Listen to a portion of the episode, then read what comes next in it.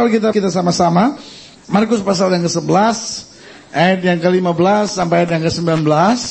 Nah, kalau saudara perhatikan kalender saudara, maka kita sedang ada pada masa-masa di mana sebentar lagi kita akan merayakan Paskah. Kita akan tiba pada hari itu dasar kekristenan kita di mana Yesus mati dan bangkit pada hari yang ketiga. Nah, peristiwa Paskah didahului dengan Yesus masuk Yerusalem.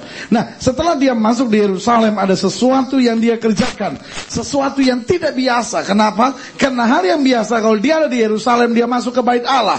Tetapi yang anehnya, yang tidak biasanya, yang sungguh lain daripada biasanya ialah dia masuk ke bait Allah, biasanya dia mengajar di sana, biasanya dia menyembuhkan orang sakit di sana, biasanya dia membuka Taurat dan membacakan kitab para nabi, tetapi hari itu sesuatu yang sangat berbeda terjadi. Dia masuk bait Allah, dia membongkar bait Allah itu dengan cemeti, dia mulai membalikan segala pedagang-pedagang burung merpati, meja-mejanya, segala uh, kursi-kursinya dia balikan semuanya. Dia menjadi begitu marah dan berkata, rumahku akan disebut rumah doa. Kenapa kamu menjadikan yang sarang penyamun? Nah, itu akan kita pelajari hari ini pada Markus pasal 11 ayat yang ke-15 sampai ayat yang ke-19. Lalu Markus 11 ayat yang ke-15 sampai 19. Lalu tibalah Yesus dan murid-muridnya di Yerusalem. Sesudah Yesus masuk ke bait Allah, mulailah ia mengusir orang-orang yang berjual beli di halaman bait Allah. Meja-meja penukar uang dan bangku-bangku pedagang merpati dibalikannya. Dan ia tidak memperbolehkan orang membawa barang-barang melintasi halaman bait Allah. Lalu ia mengajar mereka katanya, bukankah ada tertulis, rumahku harus disebut rumah doa bagi segala bangsa. Tetapi kamu ini telah menjadikannya sarang penyamun. Imam-imam kepala dan ahli Taurat mendengar tentang peristiwa itu dan mereka berusaha untuk apa saudara? Membinasakan dia sebab mereka takut kepadanya melihat seluruh orang banyak takjub akan pengajarannya. Nah menjelang malam mereka keluar lagi dari kota. Nah saudaraku yang kasih dalam Tuhan ini sesuatu yang tidak biasa. Tetapi ini misi yang sama yang Yesus sedang kerjakan. Yaitu menyucikan. Nah saudaraku, kalau saudara lihat pada 1 Korintus pasal 3 ayat yang ke-17. Kalau saudara lihat pada 1 Korintus pasal 3 ayat yang ke-17, maka saudara ingat, ini bukan hanya sebuah peristiwa masa lalu yang perlu kita kenang, inilah sebuah peristiwa yang akan terus Kristus kerjakan dalam hidup kita, dalam peristiwa kematian dan kebangkitannya. Ayat yang ke-17 dari 1 Korintus pasal 3 bilang apa? Jika ada orang yang membinasakan bait Allah, maka Allah akan membinasakan dia. Sebab apa saudara? Bait Allah adalah kudus. Dan bait Allah itu Uh, haleluya. Saudaraku, berarti ini bukan hanya satu pengalaman yang telah lewat. Ini bukan hanya satu peristiwa yang pernah terjadi 2000 tahun yang lalu waktu Yesus hidup dan melayani. Tapi yang saya mau beritahu buat saudara, peristiwa ini masih peristiwa yang akan tetap terjadi. Kenapa? Karena bait Allah itu kudus dan bait Allah itu siapa saudara? Kamu. Uh, haleluya. Lihat orang sebelah kiri kanan saudara sekarang. Ya, ya, ya, ya, ya, ya, ya, ya, ya, ya, ya, lihat, lihat, lihat, lihat.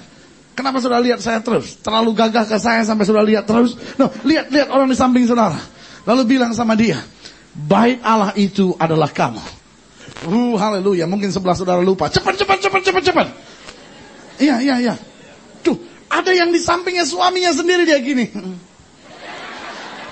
Haleluya. Amin, saudara. Hmm.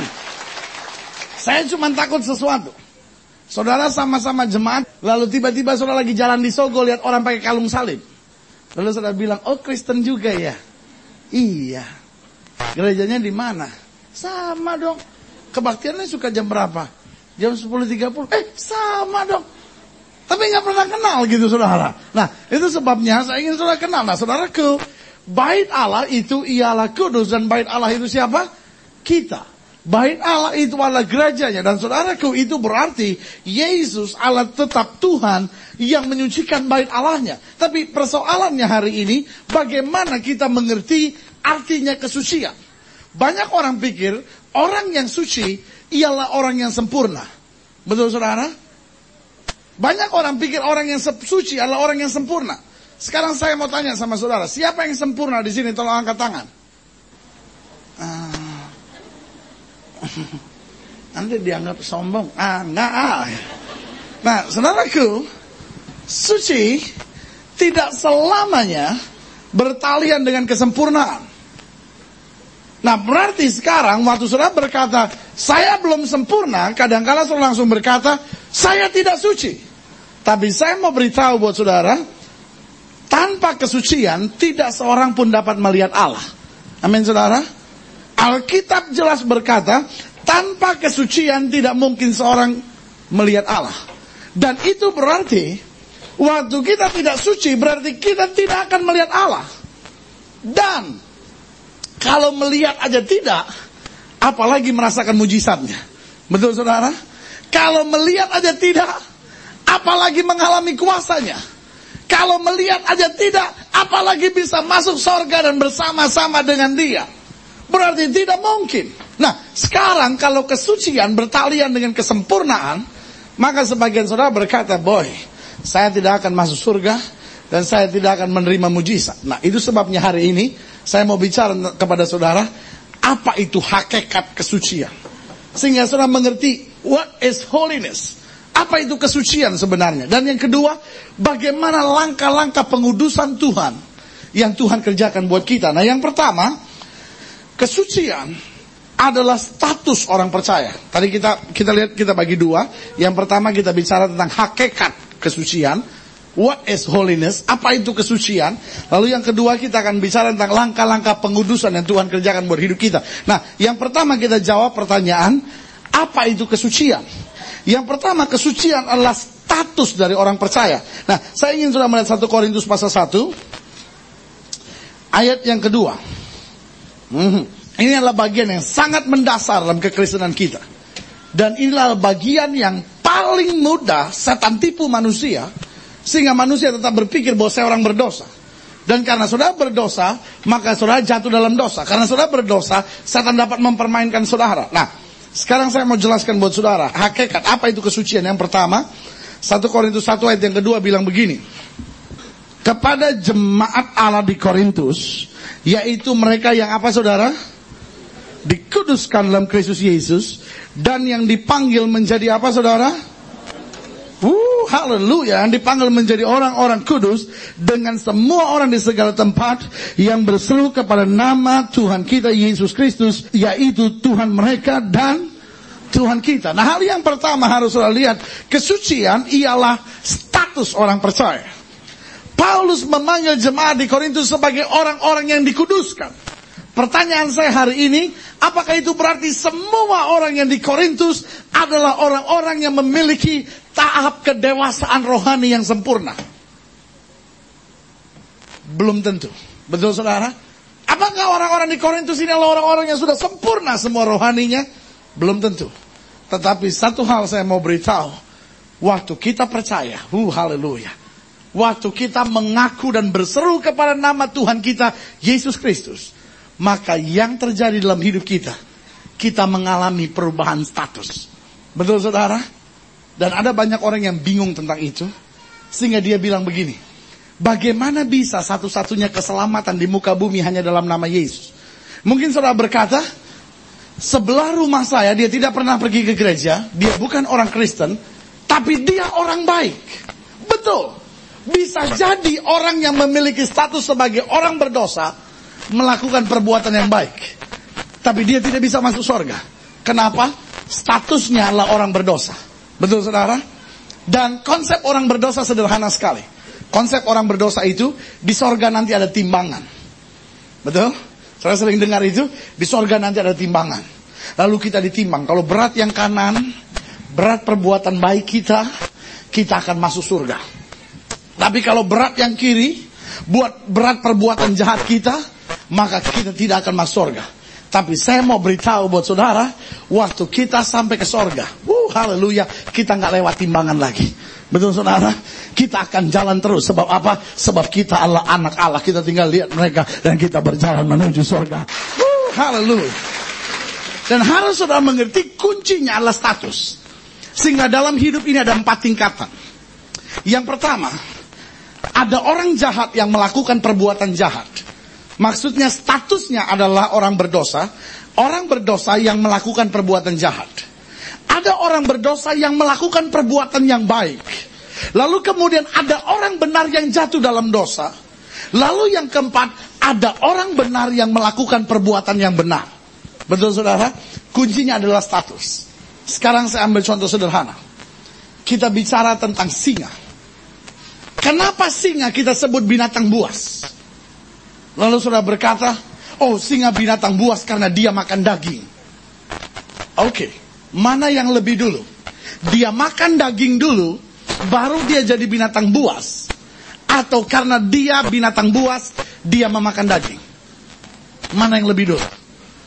Statusnya binatang buas, dia born as dead, dia born, dia lahir sebagai binatang buas. Dan karena itu, dia memakan daging. Karena itu dia wild. Karena itu dia buas. Tetapi, kadangkala, kadangkala, pelatih sirkus melatih dia begitu baik. Sehingga dia tidak buas lagi. Betul saudara? Sehingga sekarang waktu dia buka mulutnya, Pelatih sirkus masukin kepalanya begitu. Semua hadirin dah. Tapi dia cuma gini. Terus pelatih sirkus keluarin kepalanya lagi. Semua tepuk tangan. Statusnya tidak berubah. Betul saudara? Cuman perbuatannya yang sedikit berubah.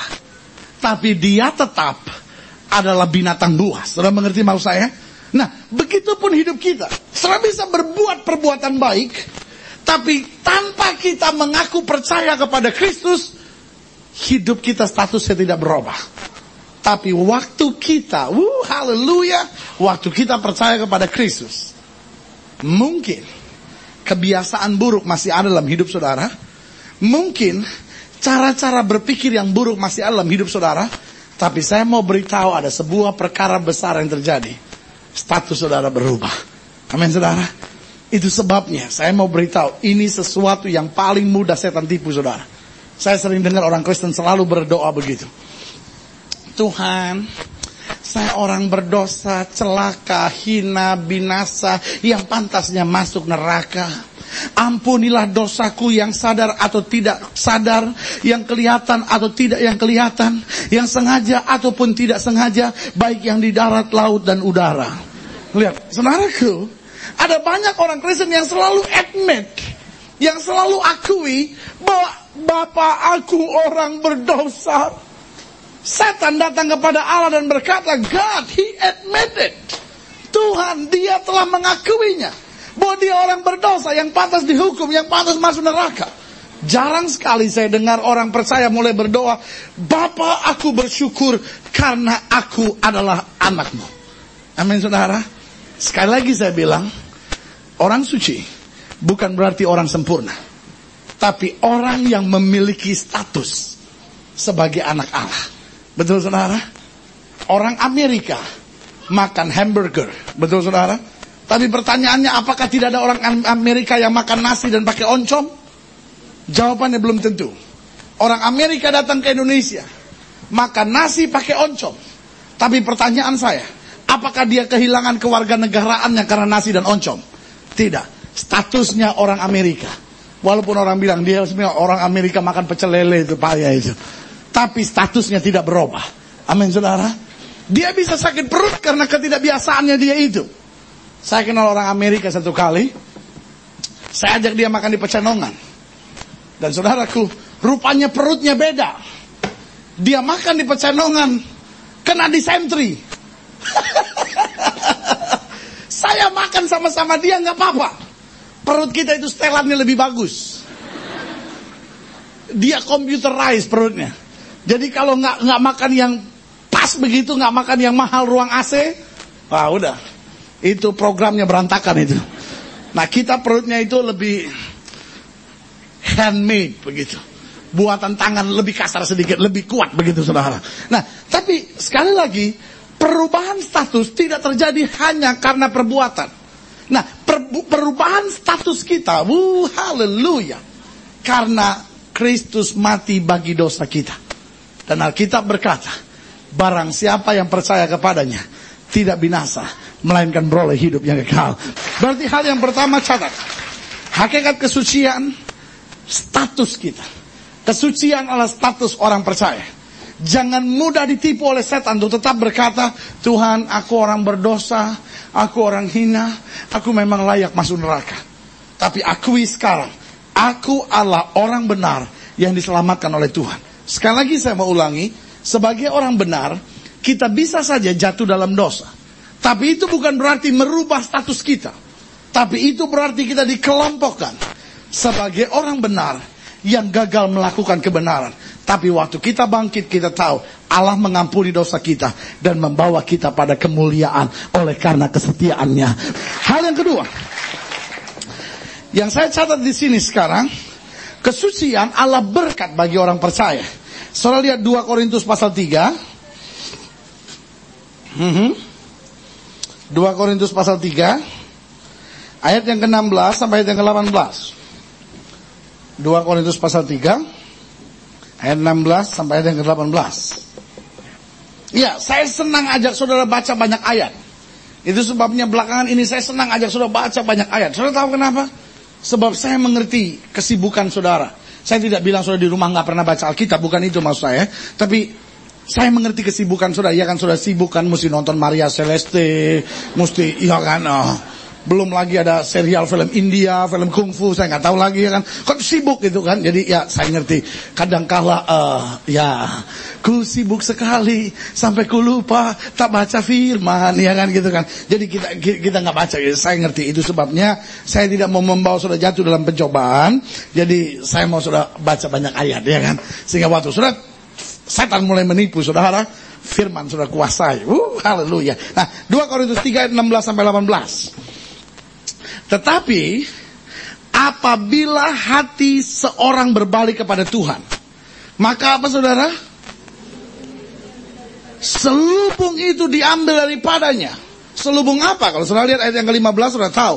Bahkan sampai pada hari ini setiap kali mereka membaca kitab Musa, ada selubung yang menutupi hati mereka. Nah, maksudnya kita hidup dalam kerohanian tapi nggak mengerti-mengerti begitu. Kita pergi ke gereja nggak mengerti-mengerti. Kita baca Alkitab nggak mengerti-mengerti. Tapi dengar baik ayat yang ke-16. Apabila hati seseorang berbalik kepada Tuhan, selubung itu diambil daripadanya. Sebab Tuhan adalah roh. Dan di mana ada roh Allah, di situ ada apa saudara? Kemerdekaan. Dan kita semua, nah, kita semua apa saudara? Mencerminkan kemuliaan Tuhan dengan muka yang tidak terselubung. Dan karena kemuliaan itu datangnya dari Tuhan, sekali lagi perhatikan baik, karena kemuliaan itu datangnya dari Tuhan, bukan dari perbuatan, bukan dari kehebatan, bukan daripada uh, kemampuan kita, tapi kemuliaan itu datangnya dari Tuhan yang adalah roh, maka kita diubah menjadi serupa dengan gambarnya dalam kemuliaan yang semakin besar. Sekali lagi, kemuliaan itu datang dari Tuhan. Berarti hal yang kedua, hakikat kesucian. Kesucian adalah berkat bagi orang percaya. Amin saudara berkat yang terbesar yang saudara terima adalah waktu Allah memindahkan saudara dari gelap kepada terangnya yang ajaib. Berkat yang besar yang saudara miliki.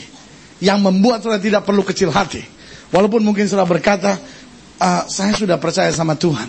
Tapi kenapa saya masih tinggal di rumah kontrakan? Saya percaya sama Tuhan. Tapi kenapa waktu hujan kemarin rumah saya banjir? Sampai orang juga bingung masa rumah saya tipe 77 atau rumah saya cuma uh, tipe 29 tapi ada kolam renang. Cuman bedanya mesti tunggu surut dulu baru saya bisa masuk rumah katanya gitu. Nah, saudaraku, mungkin saudara jadi kecil hati dan berkata, di mana yang katanya Tuhan yang memberkati saya? Tapi saya mau beritahu, berkat Tuhan yang terbesar buat hidup kita. Waktu kita, uh haleluya, dikuduskan oleh kuasanya. Amin saudara. Tapi sering kali kita masih punya konsep daging. Kita masih punya konsep dunia. Saya ingat satu kali, dan itu sangat membuat saya mengerti tentang berkat. Kenapa? Karena saya lagi berdiri di depan rumah saya begitu. Lalu saya lihat ada orang pulang itu kenduri, kenduri. Sudah tahu kenduri? Kenduri itu beda sama kenaduri, bukan, bukan. Kenduri, kenduri itu. Kenduri itu pesta. Dan juga bukan kendur, kendur lain lagi. Karet kan bisa kendor gitu nih, kenduri, pesta begitu. Sebab saya tanya sama orang, saya bilang, Pak dari mana? Kendurian. Kendurian. Durian saya tahu, durian itu kan, ya kan, durian. Kendurian. Saya bilang, apa itu kendurian? Sunatan. Oh iya, sunatan, oke. Okay. So. Tapi ada sesuatu yang menarik perhatian saya, karena dia pulang kendurian itu, dia bawa itu, besek. besek sudah tahu kan, besek yang kotak itu yang yang pakai anyaman bambu begitu. Dan saya belum ngerti tadinya apa itu. Ya, ya kalau orang bawa kardus saya ngerti ini besek. Apa itu? Tape atau apa ini? Saya bilang, Pak, itu bawa apa itu? Karena saya lihat seorang ada yang bawa tiga, ada yang bawa empat, lain-lain jumlahnya. Oh ini berkat. Saya bilang, kok banyak berkatnya? Iya ada lebihnya. Oke. Okay. Itu jam satuan. Lalu jam tigaan ada lagi orang yang pulang. Tapi tidak bawa itu, tidak mau besek. So saya pikir, ha, sekarang saya mau ganggu ini orang-orang. Saya bilang, Pak, kok nggak bawa berkat? Deh gini, kehabisan berkat. nah, saudaraku, ada banyak orang Kristen tetap pikir berkat itu sesuatu yang bentuknya materi. Dan saudaraku, tapi saya mau beritahu buat saudara berkat bukan sesuatu yang sifatnya materi. Sehingga saudara pulang dari kebaktian bawa roti dua, bawa aqua satu. Lalu orang rumah tanya, itu berkat ya? Iya berkat. Nah saudaraku, berkat kita yang terbesar adalah waktu Allah menyatakan kekudusannya buat kita. Amin saudara. Berarti ingat, kesucian mulai dari status perubahan status kita. Lalu yang kedua, Allah yang mencurahkan kemuliaan buat kita. Kita yang telah memiliki status sebagai orang benar, sekarang dicurahkan dengan apa? Diangkatnya selubung, wuh haleluya, digantinya dengan kemuliaan. Dan saya mau beritahu, dengan kemuliaan itu, setan gemetar terhadap saudara. Amin saudara. Uh, Sebagian sudah berkata, iya saya juga gemetar sekali sama setan. Udahlah sama lah, saya takut, dia takut sama sana. Tidak akan saling mendahului, katanya gitu. Saudaraku, berarti sekarang ingat. Waktu saudara mengerti, dan ini yang setan mau coba tutupi dari pemikiran saudara. Setan nggak peduli saudara mendengar tentang berkat. Setan nggak peduli saudara dengar tentang kesembuhan. Kenapa? Karena setan pikir, dia boleh dengar tentang berkat, dia boleh dengar tentang kesembuhan, tapi saya mau beritahu sama dia, buat dia tetap orang berdosa. Sehingga apa yang terjadi setiap hari kita pikir, ya saya nggak bisa disembuhkan, habis saya masih berdosa. Saudaraku, hari ini dengar baik. Waktu saudara percaya kepada Tuhan, status saudara berubah. Saya tidak bilang bahwa saudara tidak bisa gagal, saudara bisa gagal. Tapi status saudara tidak bisa dilepaskan dari saudara. Karena saudara adalah orang benar. Amin saudara. Dan sebagai orang benar, Allah mulai menyingkapkan selubung dan mulai menggantikan dengan kemuliaan. Nah yang ketiga, apa itu hakikat kesucian? Hakikat kesucian, kesucian adalah sikap orang percaya. Dan ini tidak boleh dirubah. Tidak boleh sikap orang percaya yang merubah statusnya. Saudara boleh makan Kentucky tiap hari, mata saudara tidak jadi biru. Betul saudara? Saudara boleh makan Arby's, saudara boleh makan makanan Amerika setiap hari, tapi saya mau beritahu buat saudara, itu tidak akan bisa merubah status saudara menjadi orang Amerika. Walaupun saudara banyak makan permen karet begitu. Orang Amerika itu senangnya makan permen karet. Di mana-mana itu. Itu sebabnya kalau duduk di, kalau saudara pergi ke Amerika, duduk di tempat umum, jangan coba-coba tangan saudara meraih yang jauh-jauh begitu. Jadi kursi di bawah kursi jangan coba. Sebab kalau saudara meraih di bawah kursi, pasti isinya permen karet itu semua itu. Sebab saya tanya sama orang Amerika. Saya bilang, Orang Amerika itu setiap kali saya lihat di mana-mana makan permen karet. Tapi saya tidak pernah lihat permen karet ada di pinggir jalan. Dia bilang, oh orang Indonesia salah. Karena kita kan di mana-mana ada permen karet di pinggir jalan. Terus dia bilang sama saya, kalau pergi ke Amerika duduk di tempat umum, coba pegang di bawahnya. Isinya permen karet. Saya bilang, eh, iya saya lengket semua di situ. Dan saudaraku, saya boleh makan permen karet sampai pendeta sedang khotbah sudah begini. Hey man. Tapi saya mau beritahu, itu tidak merubah status saudara. Betul? Saudara tetap orang Indonesia. Jadi statusnya harus berubah. Biarkan berkat Tuhan mengangkat selubung dan menggantikan dengan kemuliaan. Baru, uh, haleluya. Karena kita sudah menyadari kita orang benar. Maka sekarang kita tertarik untuk melakukan yang benar. Amin saudara. Itu sebabnya kalau sudah lihat pada Matius pasal 16. Matius pasal 16. Hmm. Ayat yang ke-24 dan ayat yang ke-25. Ayat 24 dan ayat yang ke-25.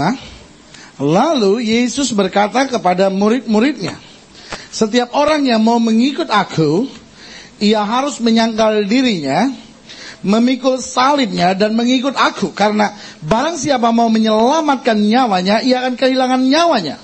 Tapi barang siapa kehilangan nyawanya karena aku, ia akan memperolehnya. Sikap orang percaya berarti sekarang kita lihat bahwa kesucian adalah sikap orang percaya. Barang siapa mau mengikut aku, kata Yesus, ia harus menyangkal dirinya, memikul salibnya, dan kalau sudah baca selanjutnya, rela kehilangan nyawanya karena Kristus.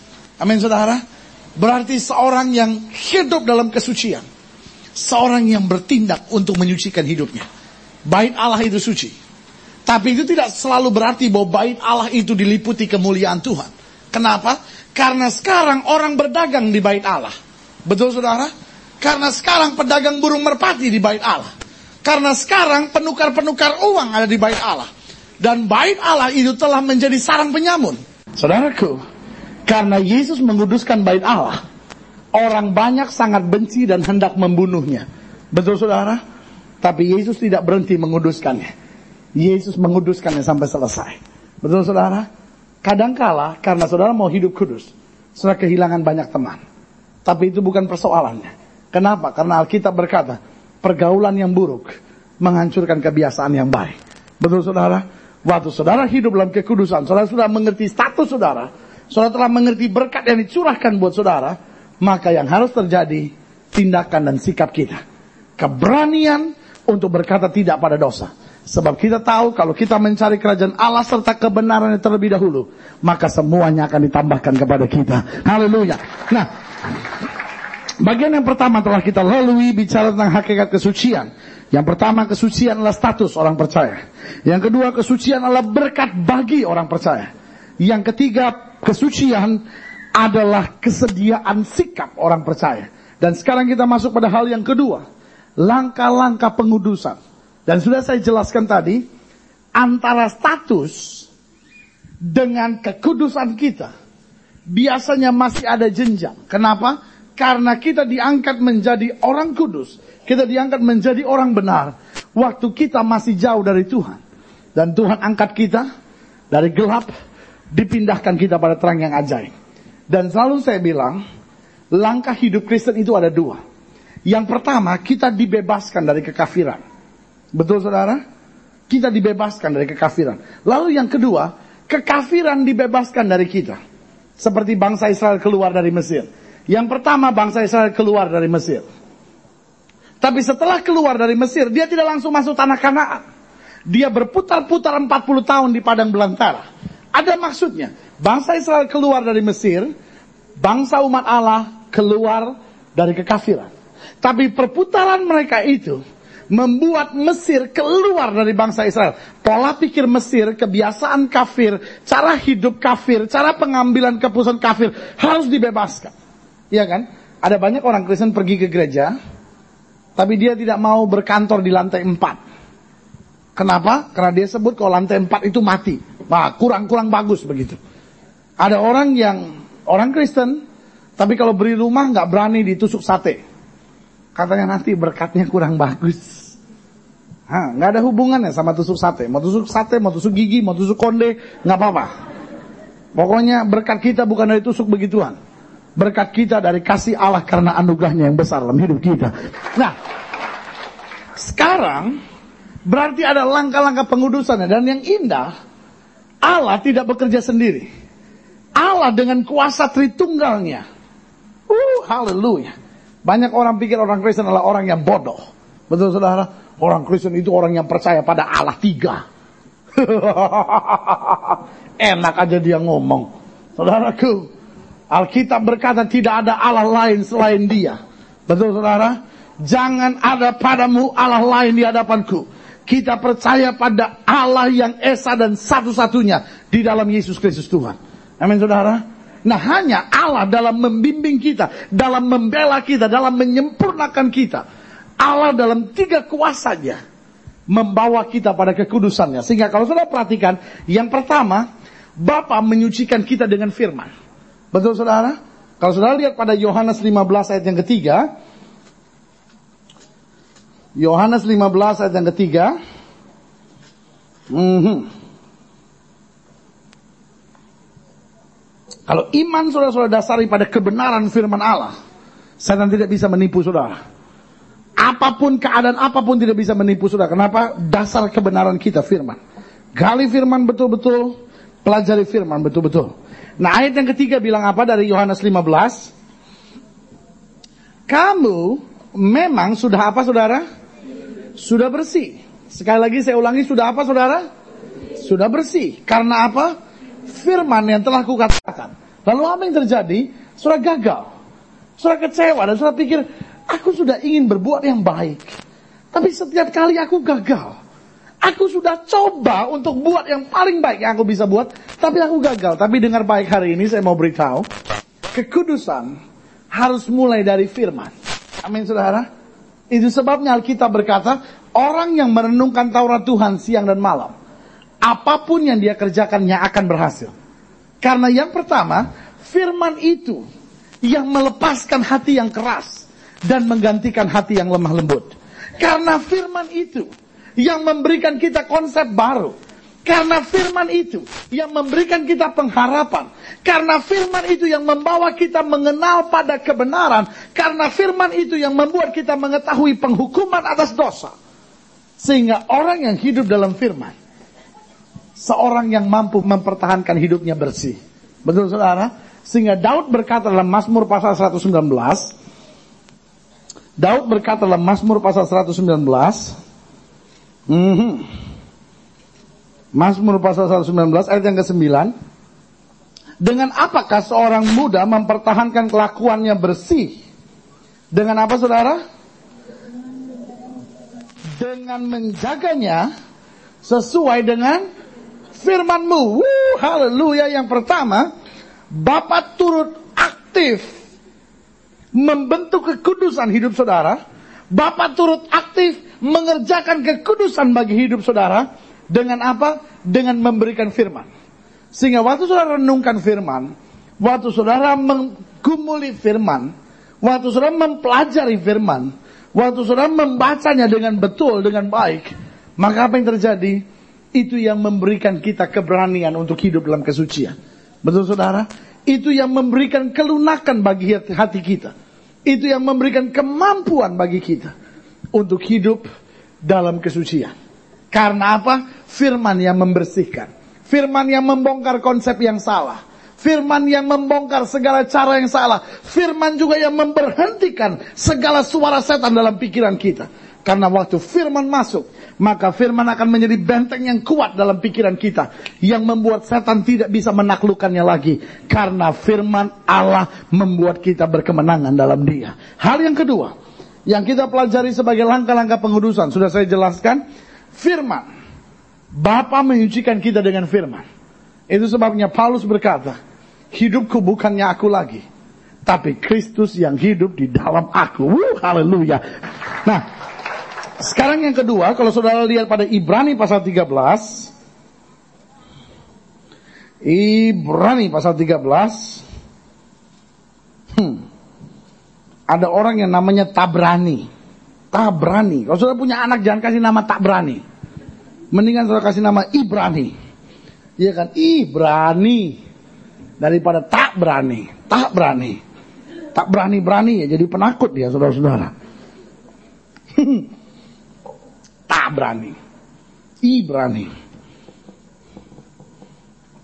Ibrani pasal 13 ayat yang ke-12. Nah, sekarang Yesus menyucikan dengan pengorbanan dan darahnya. Lihat saudaraku, kuasa sorga sangat serius.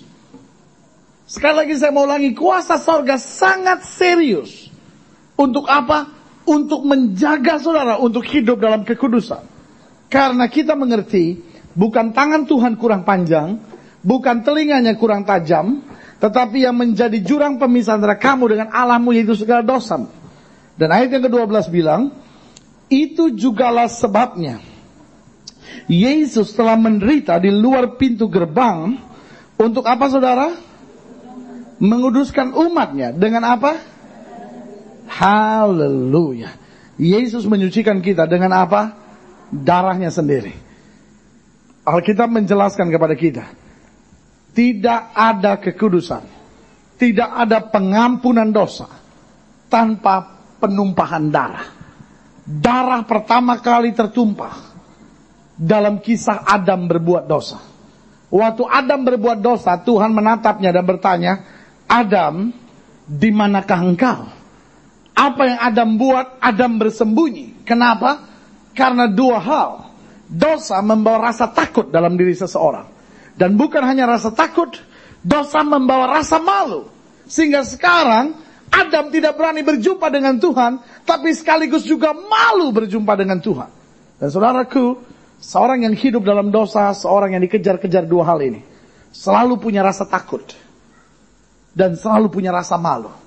Selalu minder begitu. Selalu rasa kurang percaya diri. Selalu rasa malu. Tapi juga sekaligus takut. Bisa nggak ya doa saya dijawab? Bisakah ya mujizat terjadi? Sementara saya sudah begitu berdosa, saya sudah menjadi begitu jahat. Dan itu sebabnya setan senang untuk mengingatkan kepada saudara bahwa saudara adalah orang berdosa. Kenapa? Karena dengan keberadaan kita sebagai orang berdosa, kita akan takut dan kita akan malu.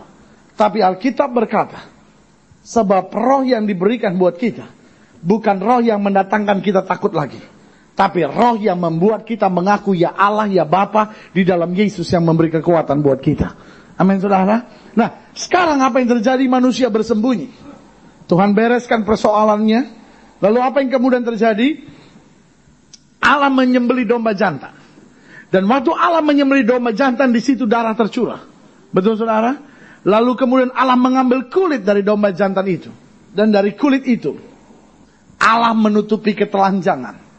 Allah menutupi rasa malu dari Adam dan Hawa. Sehingga sekarang Allah membebaskannya dari rasa takut. Dan Allah membebaskannya dari rasa malu. Dan saudaraku, apa yang Yesus buat, Yesus tidak korbankan darah domba.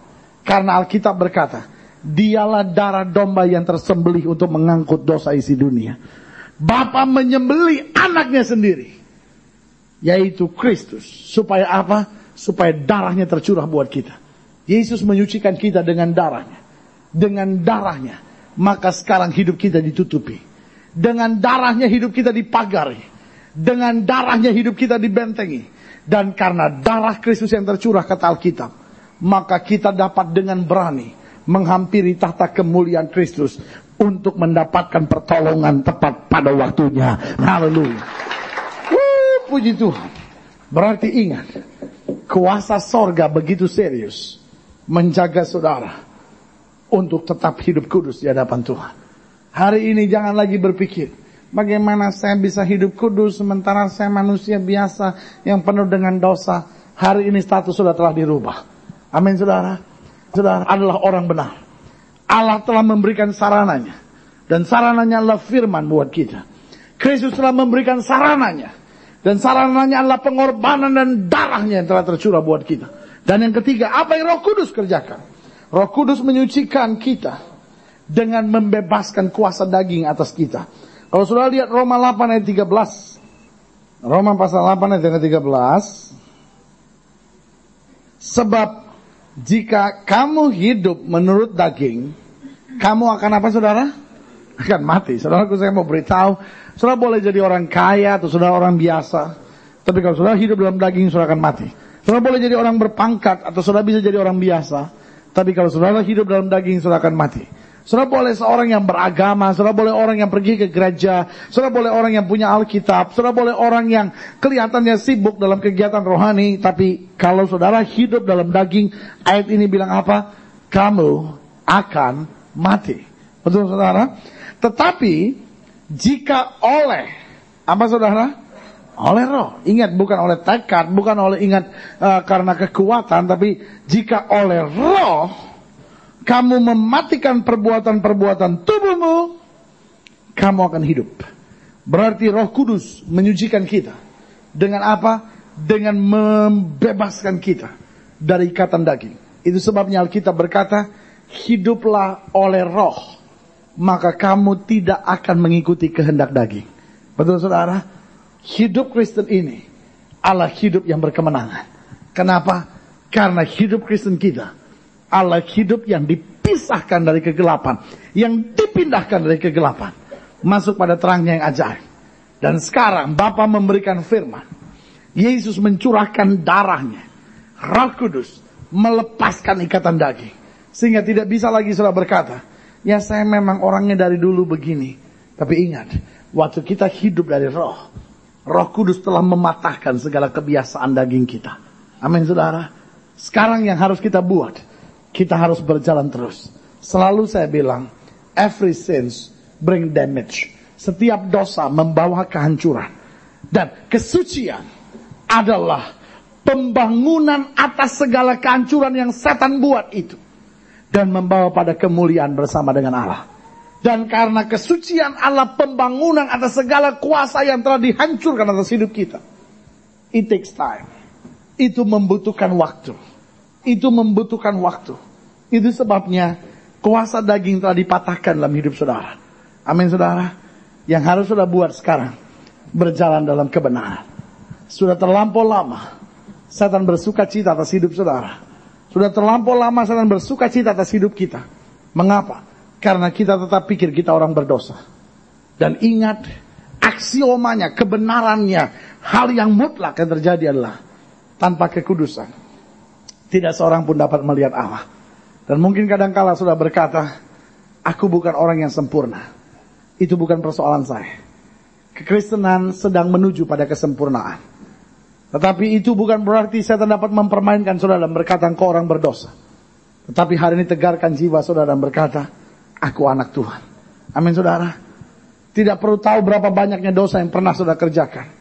Tidak perlu tahu berapa banyaknya dosa yang sedang saudara kerjakan. Tapi saya mau beritahu, engkau adalah orang benar. Statusmu telah diubah oleh Tuhan. Dan yang sekarang harus sudah perbuat adalah sadari bahwa Allah sedang kerjakan sesuatu. Ingat, tanpa kekudusan tidak ada seorang pun yang melihat Allah. Satan ingin sekali berbisik kepadamu dan berkata, engkau masih orang berdosa. Tetapi hari ini tegarkan jiwa saudara dan katakan, aku orang benar. Aku orang benar. Aku diselamatkan oleh kuasanya. Dan itu sebabnya tegarkan iman saudara dan berkata, aku ingin melepaskan segala kebiasaan ini. Dan aku akan berjalan untuk menerima mujizat. Sebab orang yang berharap kepada Tuhan tidak pernah akan dikecewakannya.